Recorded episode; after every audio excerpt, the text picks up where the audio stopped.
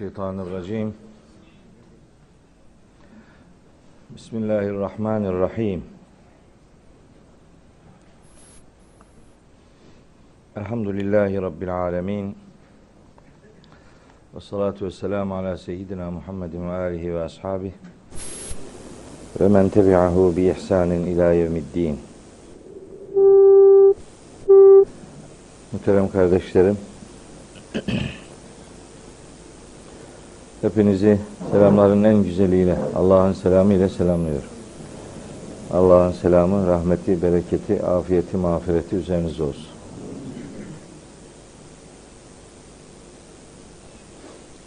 Sizin aleyküm selam diyeceğiniz yok. Ben bari üzerimize olsun diyeyim de. Ben de kendime baştan gönderme yapmış olayım ya. Allah Allah.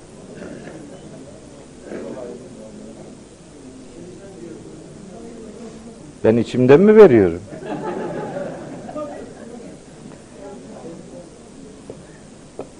Evet. İzmir'deki arkadaşların size çok selam var özellikle. Ben Perşembe günü İzmir'deydim. Kardeşlerimin çok yoğun bir muhabbetiyle karşılaştım. Allah hepsinden ebeden razı olsun. Ertesi gün Aydın'ın Nazilli ilçesine geçtim. Orada da çok hoş bir ortam ayarlanmıştı. Elhamdülillah Kur'an'ı oradaki kardeşlerimizle de konuşmuş olduk. Onların da size muhabbetleri var. Biz onlara, onlar size muhabbetleşerek bu hayatı sürdürelim inşallah. Abese suresini okumaya başladık.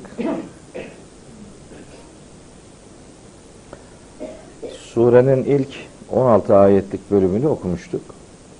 Artık 17. ayetten itibaren devam eden kısımla inşallah bugün meşgul olacağız nasip olursa.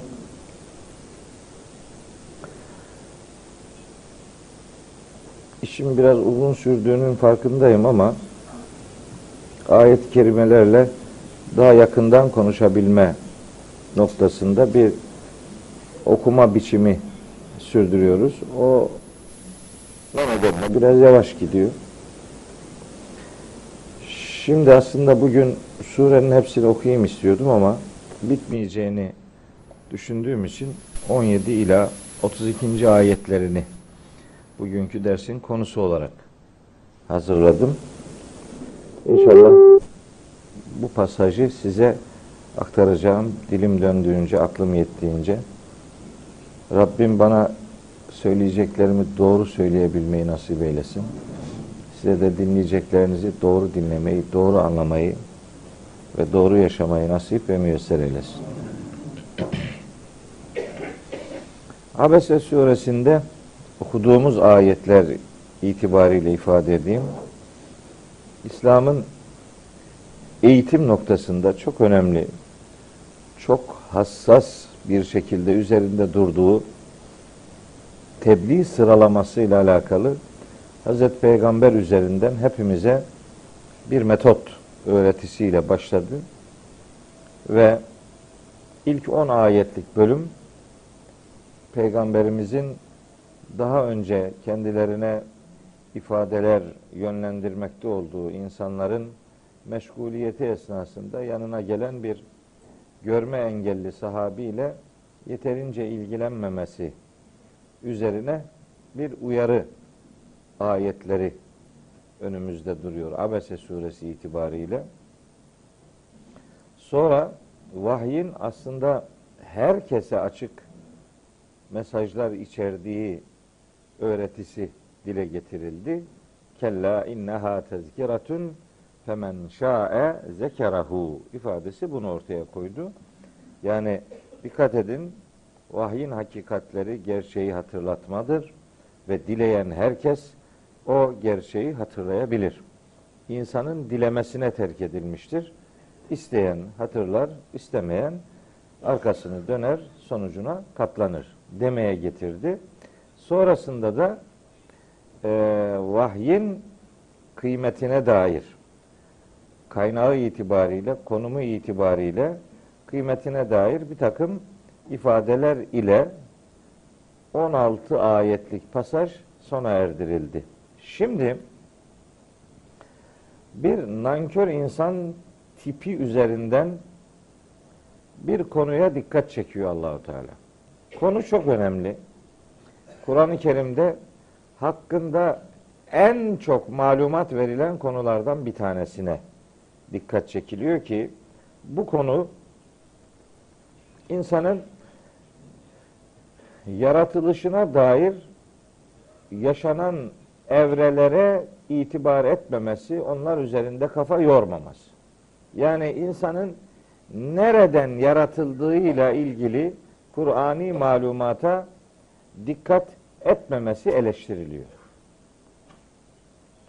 Hani bir anlamda yani sen sen neydin ki şimdi neler yapıyorsun? Yani cürmün ne ki şimdi böyle bir düşmanca tutum ortaya koyuyorsun demeye getiriliyor. Yasin suresinde hatırlayacaksınız. Surenin son grup ayetinde öyle buyuruyor Allahu Teala. Evelem yaral insanu enna halaknahu min nutfetin. Bu insanoğlu, bu nankör insan feydahu ve hasimun mübin. Şimdi o kalkmış apaçık bir tartışmacı, düşman kesiliyor. Ve darabelena meselen ve nesiye halkahu. Kendi yaratılışını unutuyor, kalkıp bize utanmadan bir de misal getiriyor. Diyor ki kale men yuhyil izame ve hiye ramimun. Böyle un ufak toz toprak olmuş bu kemiği kim diriltecekmiş ki diyor. Allahu Teala insanın yaratılış orijinine dikkat çekiyor. Yani burada yaratıldığı kaynak nutfe olarak geçiyor Yasin suresinde. Başka ayetlerde, başka ifadelerde geçiyor. Mürselat suresindeki bir ifade çok dikkat çekicidir. Elem nehlukküm min ma'in mehinin. Yani biz sizi böyle mehin bir sıvıdan yaratmadık mı yani? Yani siz o sıvıya bakınca işte tiksiniyorsunuz. Onu pis kabul ediyorsunuz. Onu temizleme ihtiyacı hissediyorsunuz vesaire. Neticede orijininiz buydu.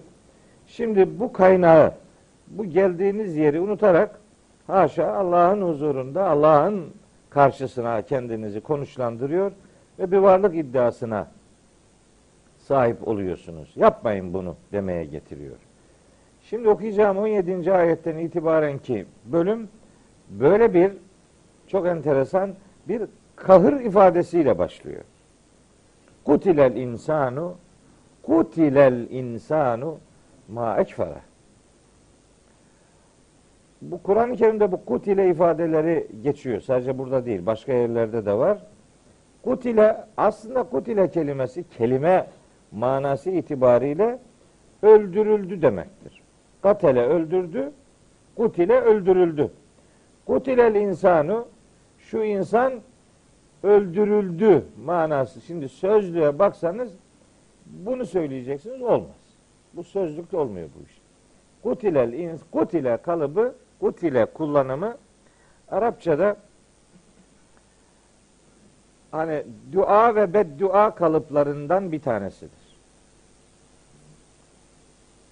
Arapçada dua ve beddua kalıpları genellikle emir kalıbında getirilir ama her zaman böyle değildir. Dua ve beddua kalıplarının fiil kalıbında getirilenleri de vardır. Fiil. Mesela mesela rahimehullahu rahimehullahu Arapça motamot tercüme olarak Allah ona rahmet etti demektir. Fakat o bir dua formudur. Rahimehullahu Allah ona rahmet etsin manası verir. Gafarahullahu Allah onu bağışlasın.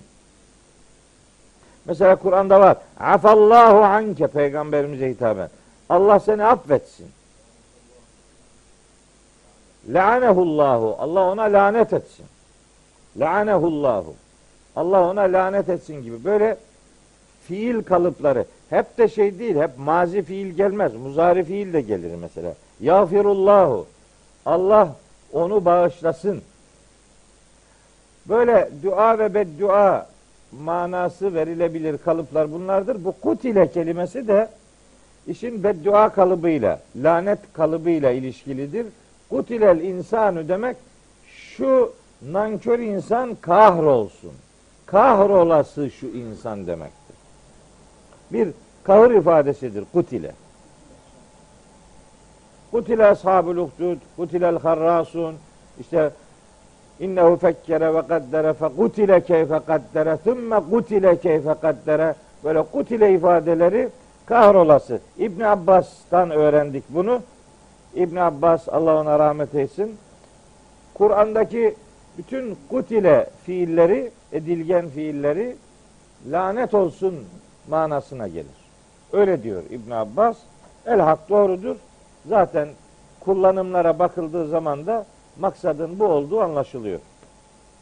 Kutileye normal edilgen mazi fiil manası verilmez Kur'an-ı Kerim'de. Bu bir beddua formudur. Bunu böyle bilmek lazım. Allahu Teala beddua mı edermiş? Yani Allahu Teala haşa daha başka bir üstün güçten yardım mı talep ediyor? Elbet yok öyle bir şey. Kesinlikle yok. O bir lanet ifadesidir onun için. Öyle karşılamak lazım. Kahrolası şu insan el insanu kutilel insanu şu insan kahrolsun. Hangi insan? Her bir insan demek değil. Şimdi bu el el takısı zaten bir belirteç edatıdır. Belli özellikleri olan insan demektir. Anlaşılıyor bu insanın hangisi olduğu. Surenin başında Peygamberimizin kendilerine İslam'ı tebliğ etmekle meşgul olduğu ve uyarılmasına sebep olan o adamlar özelinden olumsuz bir insan tipi burada gündeme getiriliyor. Niye? Çünkü ne yaptığını söylüyor şimdi. Hangi insan olduğunu devam eden ifade ortaya koyuyor. Her bir insan kahrolsun demek değil bu. Şu insan tipi kahrolsun, lanet olsun ona ne kadar da nankördür diyecek. Ne diyecek? Ma ekferahu. Ma ekferahu. Çok önemli bir ifadedir bu da. Ma ekferahu bizim şimdi eski usul Arapça okuyoruz. Eski usul Arapçamızda ma ekferahu ma ensarahu kalıbını karşılar. O emsileyi, emsileyi okumak lazım. Emsileyi okumadan o Arapça olmaz. Olmaz. Nasara yansuru nesran nasirun mensurun lem yansur lemma yansur ma yansur la yansur len yansur li yansur la yansur unsur la tensur mensarun minsarun nesreten nisreten nüseyrun nesriyun nessarun ensaru ma ensarahu ve ensir bihi 24 kalıp buna emsile-i muhtelife derler. Bu ne demek biliyor musunuz? Arapçadaki bütün kelimelerin alabileceği kök, yapı bunlardan biriyle ilişkilidir demektir. Sonra bunların kendi içinde şeyleri var. Yani alt şahıslara bölünen yapıları var. Şimdi nasara mazi fiil bunun hem malum kalıbı hem meçhul kalıbı var. Malum kalıbı işte burada bir de parmak hesabımız var bizim. Arapçayı öğrenmek isteyen şu da 14 boğumu bilecek.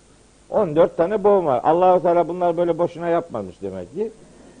Ya bu Kur'an anlamada çok önemli şimdi. Nesara, nesara, nesaru. Nesaret, nesarata, nesarne. Nesarte, nesartuma, nesartum. Nesarti, nesartuma, nesartunne. Nesartu, nesarna. Şahıs zamirleri. Yardım etti o. Bir erkek, iki erkek, çok erkekler. Bir kadın, iki kadın, çok kadınlar. Sen, iki, ikiniz, çoğunuz filan bu kalıplar buradan öğreniliyor bu iş. Yani bunu küçümsüyor adam ya. Niye küçümsüyorsun işte bu işin işi, elifi bu. Yani adam kelimeyi bilmiyor ona cümleyi öğretiyor. Ya kelimeyi bilmiyor kelimeyi. Önce bir kelimeyi bir öğret de sonra cümle üzerinden yürüsün. Şimdi bizim okullarımızda böyle bir Arapça eğitimi var. İlahiyatlar dahil. İmam hatiplerde de öyle. Ne? Cümle. Ne, nasıl cümle? İşte havaalanına nasıl gidersin? Taksiyle. Yok lokanta nerededir? Ne olacak şimdi? Bunu anlatmak için mideni gösterirsin, ağzını gösterirsin anlar adam yani. Zaten muhtemelen miden gurulduyordur. Anlaşılıyor aç olduğun yani. Bu oradan gitmez. Bizim Arapça ile diyalogumuz bize Kur'an'ı öğretecekse anlamlıdır. Yoksa adresi Kur'an'a çıkmayan öğretiler bizim için çok cazip değildir. Salt gündelik Arapça diliyle irtibatımız sıcak olsun diye Arapça öğrenilmez. Öyle olsaydı Arapçayı bilen herkes allame olurdu. Allame. Yok öyle bir şey ya. Adresi Kur'an'a çıkan öğretimdir bizim arzumuz. Öyle olursa bir faydası var bunun. Şimdi ma ekferahu fiili taaccübi evvel diyoruz. Bakıyor bu. Ne diyor bu? O işte o emsile işte bu. Ma ekferahu nasıl da nankör oldu. O kadar önemli ki biliyor musunuz? Bak şimdi bir şey söyleyeyim size. Hafif emsileye dönsün iş. Ma ekferahu ne oldu? Böyle telefon mu olurmuş? Ma ekferahu normalde şekil olarak baksanız oradaki hu zamiri aslında onu veya ona manası yani nesne veya tümleç olması lazım onun. Hu'nun. Fakat işte bu taaccüp kalıpları özel kalıplardır. Bunların sonundaki zamirler özellikle fail konumundadır. Mef'ul konumunda değildir. Yani ma ekferehu nasıl da nankörlük yaptı o demektir. Çekiyoruz biz bunu şimdi. Ma ekferehu, ma ekferehuma, ma ekferehum, ma ekfereha, ma ekferehuma, ma ekferehunne, ma ekfereke, ma ekferekuma, ma ekfereküm, ma ekfereki, ma ekferekuma, ma ekferekünne, ma ekfereni, ma ekferena. Kalıp bu. Şahıs zamirlerine böyle e, yaygınlaştırılıyor ve manayı öyle ancak oturtabiliyorsunuz. Yoksa birinin yaptığı şeyi ezberlemek zorunda kalıyorsunuz. Anlamıyorsunuz ama ezberliyorsunuz. Bir benzerini sordukları zaman da aa şaşırıp kalıyorsun. Onun için yani işi kökünden eğer e, e, yola çıkarak kavramaya gayret ederse bir insan çok harika sonuçlar elde edilir. Bu kullanımlar mesela taaccüp fiillerinin Kur'an'daki kullanımları bunlar birkaç tanedir. Şimdi siz onu o dediğimiz işte emsile kitabından mesela öğrenirseniz o kullanımlarla Kur'an'da karşılaştığınız zaman şaşırmazsınız. Tercümelerde hata yapmazsınız. Bakara suresinde şöyle bir ifade var. Mesela diyor ki Ulaike ellezine işterevu dalalete bil huda vel azabe bil mağfireti fema asbarahum alen nar. Fema asbarahum ma asbarahum. İşte o bu taaccüp kalıplarının birincisidir o. Nasıl da ateşe sabredecekler? Taaccüp kalıbı işte bu. Mesela esmi' bihi ve absir. Esmi' bihim ve absir diye. Hem Kehif suresinde var bir tane hem Meryem suresinde var. O da taaccüp kalıplarının ikincisidir o da. Bunları bilmek lazım. Bu bir Kur'an bilgisi insana verir. Metinle daha yakın, daha sıcak diyalog kurmanızı sağlar. Bunlar lüzumsuz bilgiler değillerdir. Biz bunlara alet ilimleri diyoruz. Alet ilimleri araçtır. Araç araçlar doğru kullanılırsa amaca doğru ulaşılır. Fakat şimdi bazı yörelerimizde, bazı e, kurumlarımızda araç amaç ediniliyor. Bütün derdi bu Arapçayı buna çok iyi öğretelim. Onun için bir gramer kitabı bir tane daha bir tane daha bir tane daha 40 tane gramer kitabı öğretiyor ona. E neye yarayacak şimdi bunu bir gel de bunu bir uygulayalım bir yerde de bir yerde görelim bunu. Habire bir gramer kitabı daha okuyor bir tane daha okuyor. 20 sene gramer okuyor ya. Bu kadar zor değil bu gözünü seveyim ya. Bana ben diyorum bana imkan versinler. Öğrenmek istiyorum diyen 5 kişi getirsinler veya 10 kişi getirsinler. Gerçekten öğrenmek istediğini beyan etsin. Ben ona Kur'an'ı anlayabilecek şekilde Arapçayı 6 ayda öğreteyim. 6 ay. 6 ay bile fazla. Her gün ders okuyacaksak her gün 6 ay değil 3 ayda yaparım ben bunu. Bir şey değil yani. Ama istekli olacak. Şimdi Samsun'da ilahiyatta Benim böyle öğrenci gruplarım var. Onlarla özel dersler yapıyorum.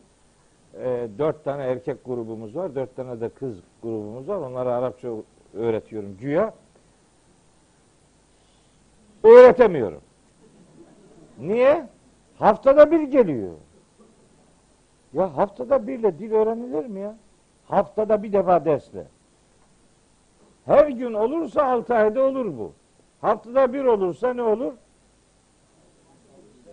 Altı senede yetmez.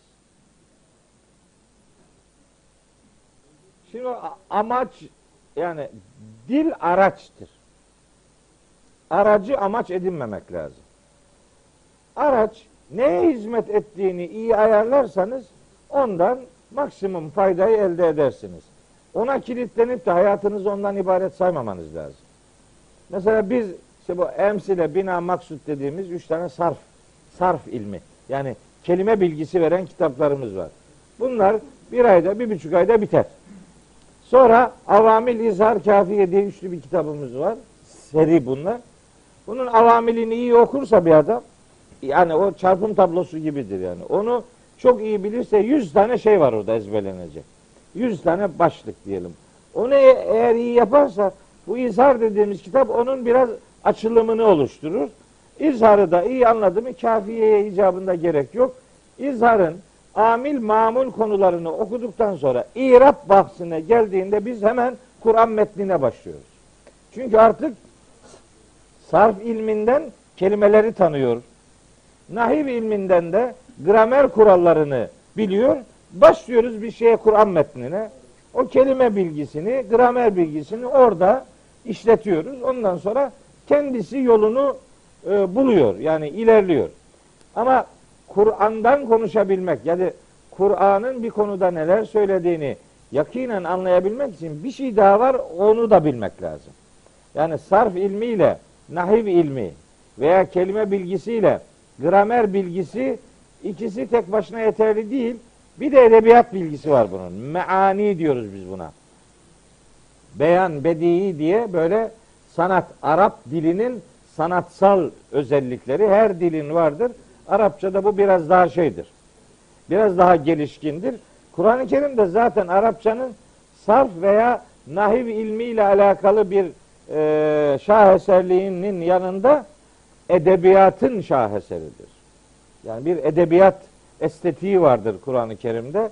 Onu da işte o meani dediğimiz edebiyat kitabından bir tane okudum mu o da çözülüyor Allah'ın izniyle. Bir ömür Arapça okumanız gerekmiyor yani. Bir 5-6 ay okudunuz mu yetiyor bu. Öyle yapmak lazım. Sistem o sistemin yanlış olmadığını ve o sistemin takip edilmesi gerektiğini düşünüyorum şahsen. Ee, başka yollarla Arapça öğrenilmez demiyorum yani. Bizim öğrendiğimiz metot bu. Bizim geldiğimiz yol bu. Hani bir tecrübe sabittir. Tecrübe edinerek öğrendik, öğreniyoruz, çalışıyoruz işte. Bu iyi bir yoldur. Onu söylemek istiyoruz. Bu yolla öyle ağız burun kıvırarak dalga geçmenin bir alemi yok. Eski usul Arapça. Yani şimdi okullarda emsile mi okutacakmışız? Okut. Senin ne okuttuğunu gördük işte. Al. Senin okuttuğun dört sene okutuyorsun. Altı sene İmam Hatip'te okutuyorsun. Dört sene ilahiyatta okutuyorsun. Getiriyorsun hareketsiz bir bir satır Arapça metin. Adam cin çarpmışa dönüyor. Okuyamıyor işte. Niye? Çünkü senin okuttuğun şeylerin okutulmasının amacı Kur'an'a ulaşmak değil. Hayatta Arapça konuşabilmeyi sağlamak. Bizim derdimiz tercümanlık değil, mütercimliktir. Bizim amacımız bu. Tercüman yetiştirmek istemiyoruz. Tercümanlık için iki ay kursa gider yaparım. Bir adamın gündelik hayatında bir dilde ne kadar kelime lazım olur ona? 200 tane ya. Yani 200 kelimeyle götürür işi. Bunun için bir ömür vermeye gerek yok. Her mütercim tercümanlık yapar. Ama hiçbir tercüman mütercimlik yapamaz yani. Mütercimlik bir metin çevirisidir. Metin çevirisinde üç şeyi çok iyi bilmek gerekir. Bir, kaynak dil. iki hedef dil. Üç, konu. Konuyu bilecek. İki dili bilmesi yetmez. O alanı bilecek yani. Mütercimlik çok önemli bir e, meşguliyettir. Bizim amacımız da bu mirası daha iyi öğrenebileceğimiz şekilde bir yolculuk yapmaktır. Küçümseyerek değil, adresi belli olan yolu takip etmektir. Ben şahsen bu yolun yolcusu olarak rahmetlik babamdan işte 12-13 yaşlarda Arapça okudum. Okudum. Ondan sonra ortaokula gittim. Sonra liseye gittim. Bulunduğumuz yerde imam hatip yoktu. Ortaokul ve lise vardı. Babam beni kendi yanından ayırmadı. Ya imam hatipe ver beni dedim. O Hayrat'taydık o zaman. Trabzon'un Hayrat ilçesi var. Oradaydık. Orada imam hatip yoktu. Tabi dedi. Ben dedi şimdi seni buradan gönderirim. Hafız yaptı ya bizi 10 yaşımızda. Ben seni sen hafız yaptım. Sen şimdi gidersin başka bir yere. Sene sonu kutla yamut gelirsin. Kutla yamut diye bir ifade var. Kutla yamut gelirsin. Yani tut yemiş bülbüle dönersin. Hafızlığı bir yer gelirsin. Yok dedi. Ben sana İmam Hatip'te öğretilecek Arapçayı burada öğreteceğim. Kur'an'ı da muhafaza edeceksin. Ortaokul ve liseyi okudum. Ondan sonra ilahiyata gittim. Çok iyi bir Arapça bilgisiyle ilahiyata gitmiştim. İlahiyatta Arapçanın yarısını unuttum. İş- işle, işlemedik. İşletemedik onu yani. Programına müsait değil doğru düz. İşletemedik. Ondan sonra bir daha başladık yani. Öyle benim sistem böyle yani. İşte, böyle geldim yani. Bir, bir, bir itibar edilecek bir tarafı varsa işte geçmişi, hali ve geleceği budur. Onu sizinle paylaşmış olayım. Şimdi dedi ki ma ekferahu nasıl da nankörlük yapıyor bu adam? Bu nankör insan. Şimdi Kur'an-ı Kerim öyle acayip bir kitap ki var ya vallahi billahi. Yani var ya bu kitaba aşık olmamak elde değil. O kadar musalıklı ifadeler olur. Şimdi bu deminden beri ma ekferahu'ya taaccüp fiili dedim ya. Alimlerin bir kısmı diyor ki bunu taaccüp fiili olarak almak şart değil. Bunu normal de alabiliriz. Normal bir cümle olarak da bunu kullanabiliriz. Nasıl? Kutilel insanu. Şu kahrolası insan var ya ma ekferehu. Ona bu gerçeği inkar ettiren nedir? Ma'ya soru adatı manası ekfereye işte if'al babından bir e, kalıp hu'ya da mef'ul manası veriyor. Olur mu? Olur. Ya olur. Bu metin buna da müsait. Hem bu biraz daha da iyi olur. Çünkü 18. ayet bu manayı destekliyor. Ma ne oldu? Ma ekferahu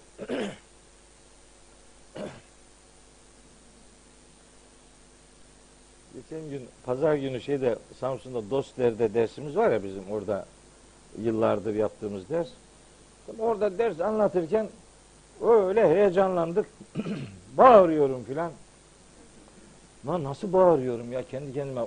Ondan sonra ses tellerim ağırdı. O kadar o kadar bağırmışım. Bizim hanım da orada karşıda duruyor. Böyle işaret yapıyor bana. Yani sakin biraz daha yavaş. Kim görecek seni ya? Yani görme imkanı yok ki. sonra dersten sonra diyorum hanım dedim ki da bak dedim uyaracaktım seni dedim. Ne öyle hareket edip duruyorsun orada? Ya bir şey yapmadı ki sus diyorum sana dedi ya. Biraz daha biraz daha sesini kıs ya. Nedir ya kavga ediyorsun diye filan. Benim beni öyle uyaranlara hemen cevabım hazır. Adam diyor niye bağırıyorsun? Cevap niye bağırtıyorsun? Suç senin.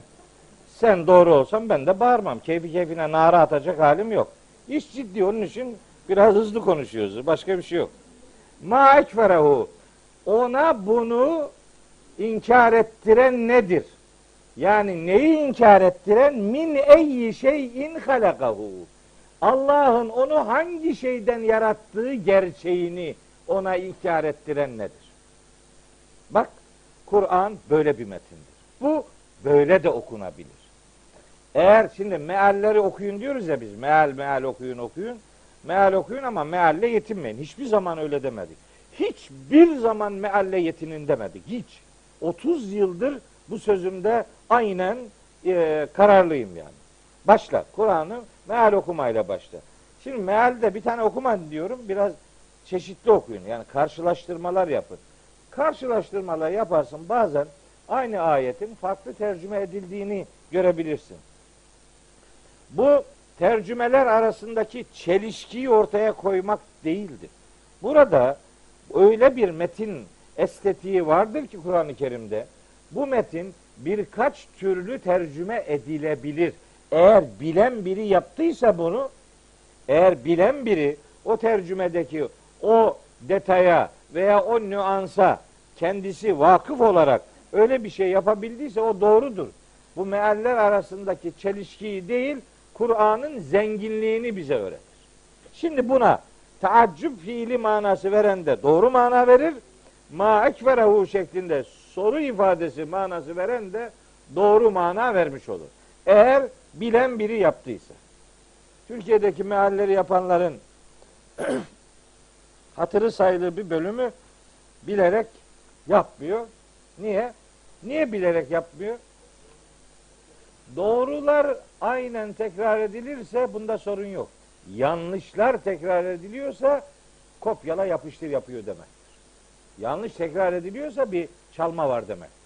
Doğru, doğruyu herkes bulabilir. Doğru doğrudur. Kaç kişi tarafından tekrar edilirse buna bir çalma çırpma manası veremez. Ama yanlış, aynı yanlış tekrar ediliyorsa anlaşılıyor ki bu ondan kırptı. Evet.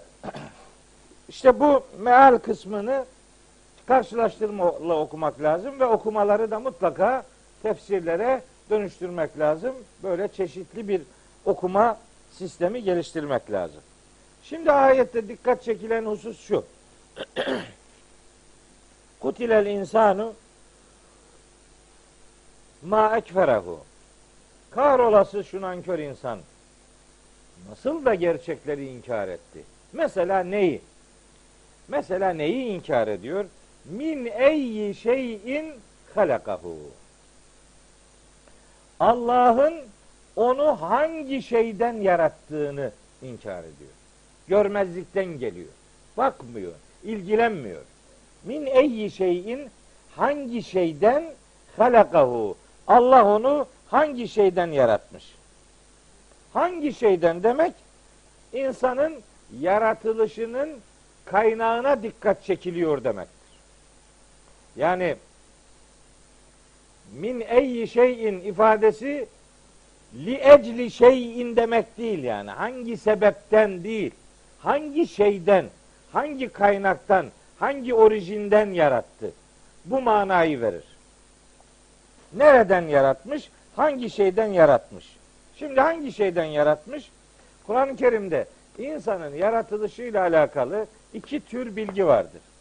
Biri insanın yaratıldığı kaynak itibariyle orijinini ortaya koyan ifadeler yani şundan şundan onları birazdan sayacağım size. Şunlardan yaratıldı der. Bir de şunun için yaratıldı. Bir yaratılış kaynağına dikkat çeken ayetler. iki yaratılış gere gerekçesine dikkat çeken ayetler. İnsanoğlu niçin yaratılmıştır? Bunun dört tane cevabı var Kur'an-ı Kerim'de.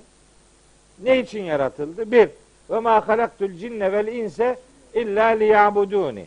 Ben cinleri ve insanları sadece bana kulluk etsinler diye yarattım. İşte yaratılışın gerçeği, gerekçesi bu. Zariyat suresinin 56. ayeti. İkinci gerekçe yaratılışın gayesi imtihan edilmektir. İnna halaknal insane min nutfetin emşacin nebtelihi veya ellezî halakal mevte vel hayate liyeblüveküm Allah'ın sizi yaratmasının sebebi sizi imtihan etmesidir. Yaratılışın ikinci gayesi imtihandır. Üçüncüsü onun bir sürü ayetleri var. Üçüncü gerekçe yaratılışın gayesi Allah'a duadır. Allah'a yakarıştır. Bunun cevabı, delili Furkan suresinin 77. ayetidir. Kul ma ya'ba'u bikum rabbi levla duaukum sizin duanız olmasaydı Rabbim size ne diye değer versin ki ama onun bir anlamı odur. Bir öbür anlamı o değil. Bir anlamı daha var. Furkan suresi 77. ayet. Bu dediğim ayet. Bir anlamı daha var onun.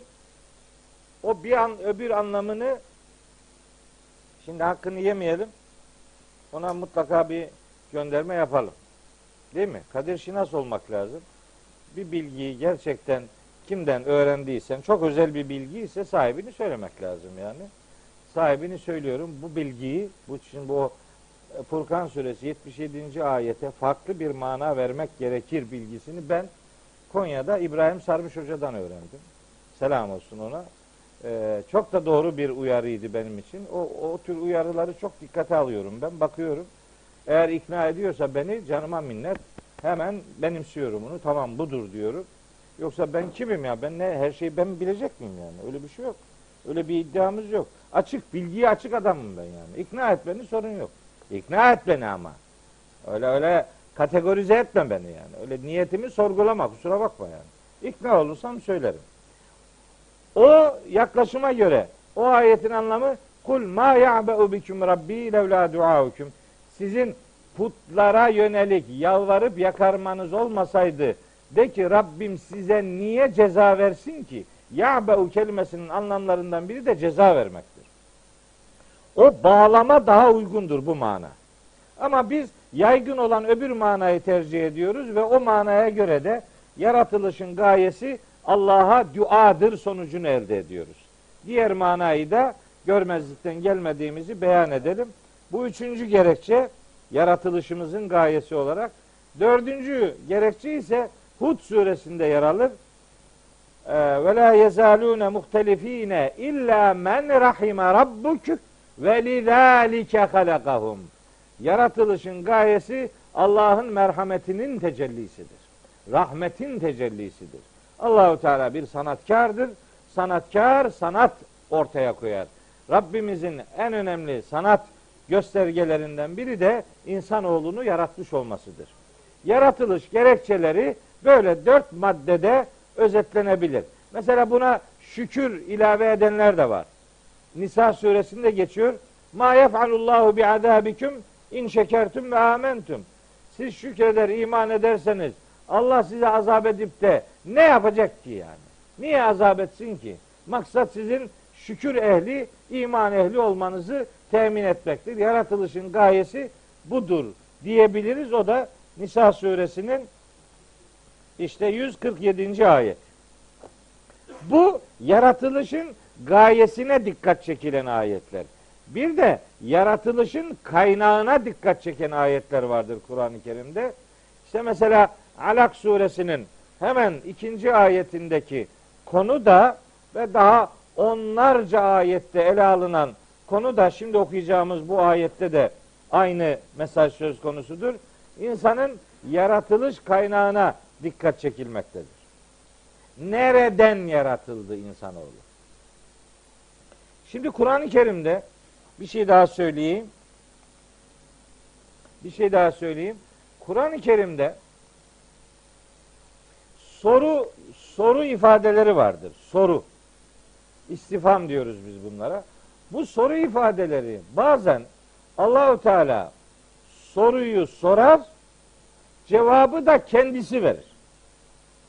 Ama bazen soruyu sorar, o soruda konu ettiği meselede muhatapların yanlış, hatalı olduğunu onlara öğretmek için soru sorar. Buna ayıplama sorusu, tevbih sorusu derler yani. Hadi getirin bakalım. Getirebiliyor musunuz? Var mıymış? Mesela e ilahum Allah Allah'la beraber başka ilah mı varmış? İlah mı var diye ter, sorunun maksadı var mı acaba? Arayın bakalım belki bulursunuz. O değil. E ilahum Allah var mıymış? Öyle bir şey mi varmış? Yokmuş demektir. Bunlara istifhamı inkari diyoruz yani. Manası tersinden doğru olan ifadeler. Şimdi burada da bir soru var. Min eyyi şeyin halakahu. Bak bir önceki ayetle bağlantılı düşündüğünüz zaman eğer ma ekferehu ifadesine taaccüp manası verirseniz min eyyi şeyin halakahu bir cümle başlangıcıdır. Soru manası verir. Yok eğer ma ekferehu ifadesine ma'ya olumsuzluk manası ekferehu fiili onu fiil kabul ederseniz o zaman burada soru manası yok. hangi şeyden Allah'ın onu yarattığını inkar ediyor adam diye düz cümle olur. Bakın ayetler bir bir yani siyakına sibakına bakarak ayetlerin mesajları daha doğru anlaşılabilir. Biz teaccüp manasını, hayret ya da kahır manasını önceleyerek 18. ayettekini soru ifadesi olarak alıp öyle yorumluyoruz. Min eyyi şeyin halakahu hangi şeyden onu Allah yarattı? Buna karşı duyarsız davranıyor. Peki neden yarattı? Cevabı 19. ayette Rabbimiz kendisi veriyor. Nereden yarattı? Nereden yani? Hangi şeyden yarattı? Min nutfetin. Nutfeden yarattı. Min nutfetin. Min'in mi, mimi çıkmadı. Ama min var orada yani min. Min böyle olmaz. Yani cezimle bir kelime okuması başlamaz yani Arapçada. Anlaşılacak onun başında bir şey daha var. Mim çıkmadı yani. Böyle inte, bir, e, sesi çıktı ama in diyebilir. Onunla uğraşamayız. Min yani. Min nutfetin bir nutfeden yarattı. Min nutfetin halakahu. İnsanoğlunu Allah nutfeden yarattı. Fekadderahu ve onu takdir etti. Ha, şimdi burada bayağı işler var. Şimdi burada bayağı konuşulacak konu var. Öyle iki kelimelik bir cümle deyip de geçilecek bir mesele değil. Burada iğneyle kuyu kazacağız. Bu kaç tane ayete gönderme yapıyor şimdi bu? Önce bir şey söyleyeyim. O detaya girmeden yani mesaja girmeden teknik bir şey söyleyeyim. Aslında min nutfetin halakahu fekadderahu ifadesinin bu bir devrik cümle. Yani burada cümlenin ögeleri belli sıralamaya tabi tutulmamış. Bir önceleme ve sonralama. Biz buna Türkçe'de devrik cümle, Arapça'da takdim tehir diyoruz. Onun elde ettirdiği bize manalardan biri hasır kasırdır yani. Vurgulu manalar devreye girer vesaire. Bir teknik bir dünya. Oraya girmiyorum ama bu min nutfeti niye öne alındı? Halakahu fakat derahu niye sona bırakıldı? Bu aslında ayetler biliyorsunuz Kur'an-ı Kerim şiir değil. Kur'an-ı Kerim'i bize gönderen Cenab-ı Hak ve onu tebliğ eden Hazreti Peygamber de şair filan değil. Şiir ve şair ifadeleri Kur'an için ve Hazreti Peygamber için e, yakışık alan ifadeler değillerdir. Kur'an şiir değildir. Hazreti Peygamber de şair değildir. Buradan hareketle Kur'an'ın şiirle, şairlikle problemi olduğu sonucu da çıkartılmaz. Parçacı okumalar bu ümmeti mahvetmiştir. Parçacı okumalar. Niye biliyor musunuz? Şairlerle alakalı bir sure var Kur'an-ı Kerim'de. Şuara suresi. Şairler demektir. Şa Şuara suresi şairler manasına gelen kelimeden adını alıyor ve o kelimenin geçtiği ayet surenin 224. ayeti. Ve şuara'u yettebi'uhumul gâbun. Şairler var ya şairler onlara ancak azgın olanlar tabi olurlar. Şairlere azgın olanlar tabi olurlar. Sonra anlatıyor şimdi. Bu azgın e, şair, azgınların tabi olduğu şairler neyi temsil ediyorlar? Elem tera ennehum fi külli vadin yehimune. Görmez misin? Onlar her vadide yani dolaşıp duruyorlar. Yani her konuda söz söyleyip ileri geri laflar ediyorlar şairlere. Kafiyeyi tutturmak için ne olsa der. Muratçım değil mi? Bizim Trabzon'da şimdi kafiyeyi uydurmak için. Abi burada Murat diye bir arkadaş var. İbrahim Ağaoğlu. Böyle bizim Trabzon'da atma türküler var. Atışma. Atışma. Böyle biri bir şey diyor. Oradan öbürü takıyor, öbürü takıyor. Böyle gidiyor ya. Lan dur, dur durağı yok. Yani adama sus demezsen susmuyor. Devam ediyor yani. Şimdi bu, bu atışmalarda çok görülmese de bizim bizim yörenin türkülerinin işte böyle dörtlükler var ya dörtlükler hani şey kıta veya beyitler ikili. Bunların birincisinin kesin manası yoktur.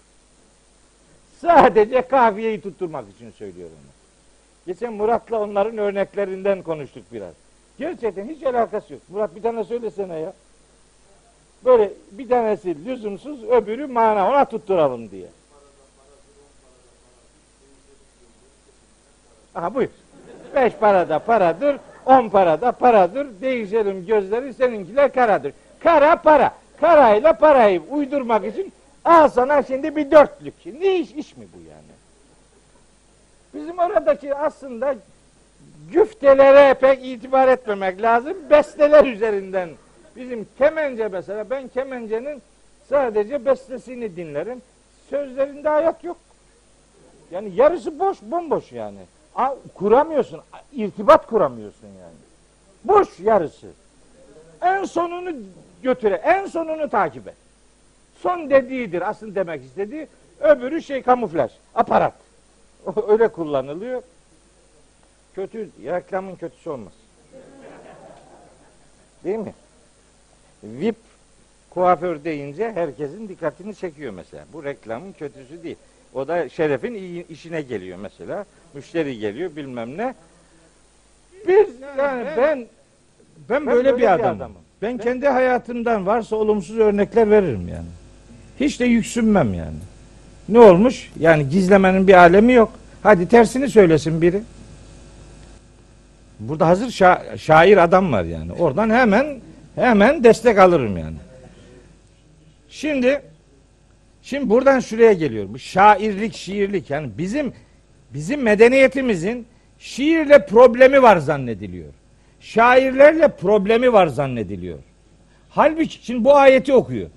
224. ayeti tek başına okusa ne olacak? Şairlere azgınlar tabi olurlar. Kötü bir şey. Görmüyor. Bütün şairler böyle zannediyor. Görmüyor musun her vadide at koşturuyorlar. Her konuda laf ediyor. Ve ennehum ve onlar o şairler yekulune ma la yef'alune yapmayacakları şeyleri söylüyorlar. Yalancıdırlar yani demek istiyor. Şimdi 224, 225, 226'yı okuyor. Demek ki şairlik kötüdür, şiir iyi bir şey değildir sonucunu çıkartıyor. Okusana 227'yi. Niye bitirmiyorsun? Bitmedi ki. Zamm-ı sure koşarken namazda mesela. Öyle sinir oluyorum ki ya. İllaya geliyor duruyor. Ya illa da durulmaz gözünü seveyim ya. Cümle bitmedi be. İlla ile başlıyor. Ne başlıyorsun? Yarısını bıraktın öbür tarafta. Yani korkunç hatalar yapılıyor gerçekten. Burada o, o hatalardan biridir bu. Şairlerle ilgili olumsuz bir kanaat ortaya konuluyor. Halbuki Allahu Teala buyuruyor ki illa hepsi böyle değil. Ellezine amenu iman edenleri var ve amilus salihati salih amelleri yani imanına uygun davranış ortaya koyanları var. Ve zekerullaha kesiren Allah'ı çokça zikredenleri var. Vantasaru min ba'di ma zulimu haksızlığa uğratıldıktan sonra hakkını talep etmek için mücadele edenleri var. Bunlar o kötülenenler değildir. Bunlar da övülüyor demektir. Bak ayetlerin tamamını okursam mesaj değişiyor. Yarısını okuyor, cımbızlayarak alıyor. Kur'an'ı böyle medeniyete, sanata, kültüre karşı bir kitapmış gibi sunuyor. Hayır yok öyle bir şey. Parçacı okumak perişanlıktır. Böyle okuma olmaz. Hem mesela değil mi? Ya ellezine amenu la takrabus salate. Ey iman edenler namaza yanaşmayın. Namaza yanaşmayın. Ben bu kadar alırım. Bu kadar alamazsın. Ve entüm sükara. Hatta ta'lemu ma tekulune. Cümle bitmemiş arkadaş.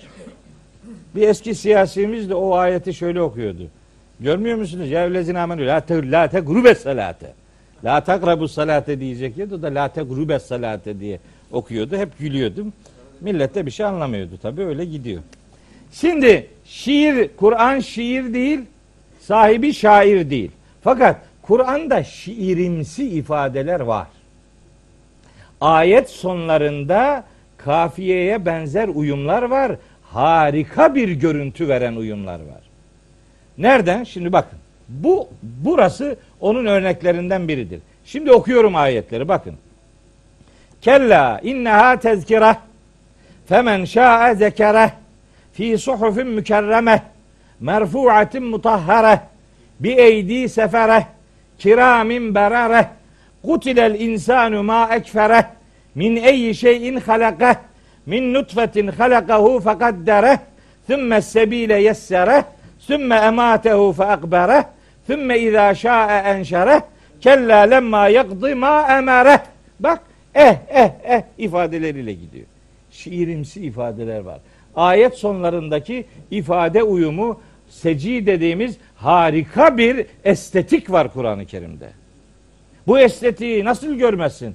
Mesela sırf bu estetikten dolayı min nutfetin ifadesi halakahu fakadderehu fiillerinden öne alınmıştır. Kaddereh o eh sesi ayet sonlarıyla uyumu oluştursun diye. Hem bir devrik cümledir, hem bir manaya katkısı vardır, hem de ifade olarak estetik bir güzellik katar.